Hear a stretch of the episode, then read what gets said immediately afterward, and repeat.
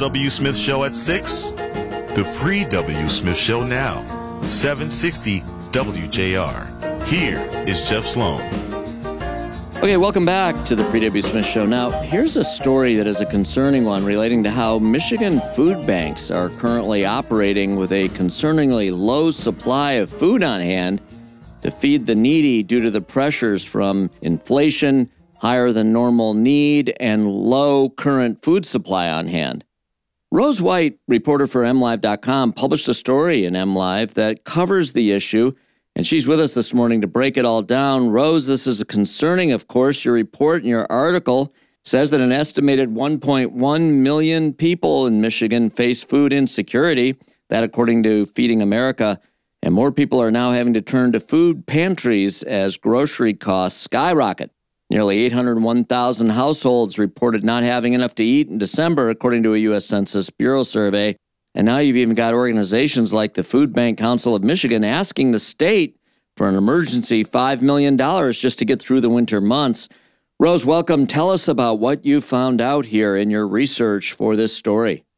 So, the food banks that I talked to, they did describe it as a perfect storm, like you mentioned. We're seeing high inflation right now, which is really straining people's grocery budgets, which is putting on a higher demand for people who are seeking out resources from food banks. But they're also seeing less supplies, so there's been a drop in donations to food banks. What the Food Bank Council of Michigan has said is that supplies from the U.S. Department of Agriculture have dropped. So the USDA normally acts as a safety net for American farmers by buying some of their excess food and giving it to food banks. But with supply chain issues and the war in Ukraine, a lot of those supplies have really dwindled, which has trickled down to food banks seeing less donations from the USDA. So it's these factors combined have really put a strain on their resources and their ability to kind of meet some of these needs in the community. And at the heart of it, more people, as you say, are needing to be fed because of the economic conditions at play here. Yeah, so I mean, broadly, 1.1 million people face food insecurity in Michigan, according to Feeding America, but anecdotally, food pantries have been seeing their numbers grow in recent months. So, Feeding America West Michigan, which serves about half of the state, they report that they served 20% more families last year than in 2021. And the Food Bank Council, which is a network of seven food banks that serves the entire state, says that they also saw need across the state tick up during the fall and then jump another 20% in the last month of the year. And then we're also seeing on a high level data from the Census Bureau more people, about 100,000 more people, reported not having enough to eat in December last year than they did in the year prior. So we're really seeing these numbers tick up sort of anecdotally from food banks and also just from what people are reporting in federal surveys. And obviously, this is of great concern because we're talking about feeding people. Is this going to get a lot worse before it gets better?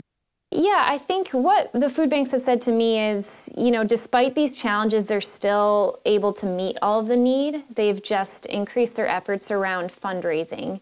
So instead of relying on food donations, they're now going out and buying more food than they used to. So the Food Bank Council of Michigan and Feeding America West Michigan, they both emphasize that we live in a very generous community, so they've been able to get through this storm, but it's not sustainable to continue operating on fundraising and to continue buying food. So, a few things that are in play that could alleviate some of these issues. The USDA allocated $2 billion to buy food from farmers this year, with about half of that going towards emergency food providers like food banks. So, a lot of these food banks are looking forward to that, but they're not expecting that to have an impact until later in the spring. So another thing that's sort of down the line is the farm bills being renegotiated this year. So that's a federal bill, which the bulk of that funding goes towards SNAP benefits. So what used to be called food stamps.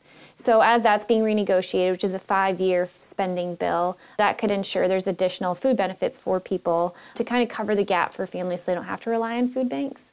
And sort of in the immediate, the Michigan Food Bank Council is hoping and pushing for the state legislature to appropriate emergency dollars to go forward food banks to kind of get through the winter until we start to see that additional food from the USDA. Yeah, and I know they've called on the state for funding as well. Is the state willing to step in and step up here?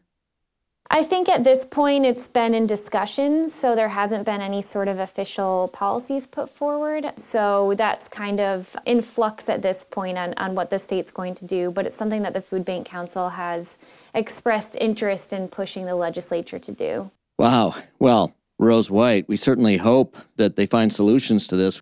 Rose White, reporter with MLive.com. We appreciate you being on and bringing the story to us. We're going to head to a break. Back with more in a minute right here on the Pre W. Smith Show.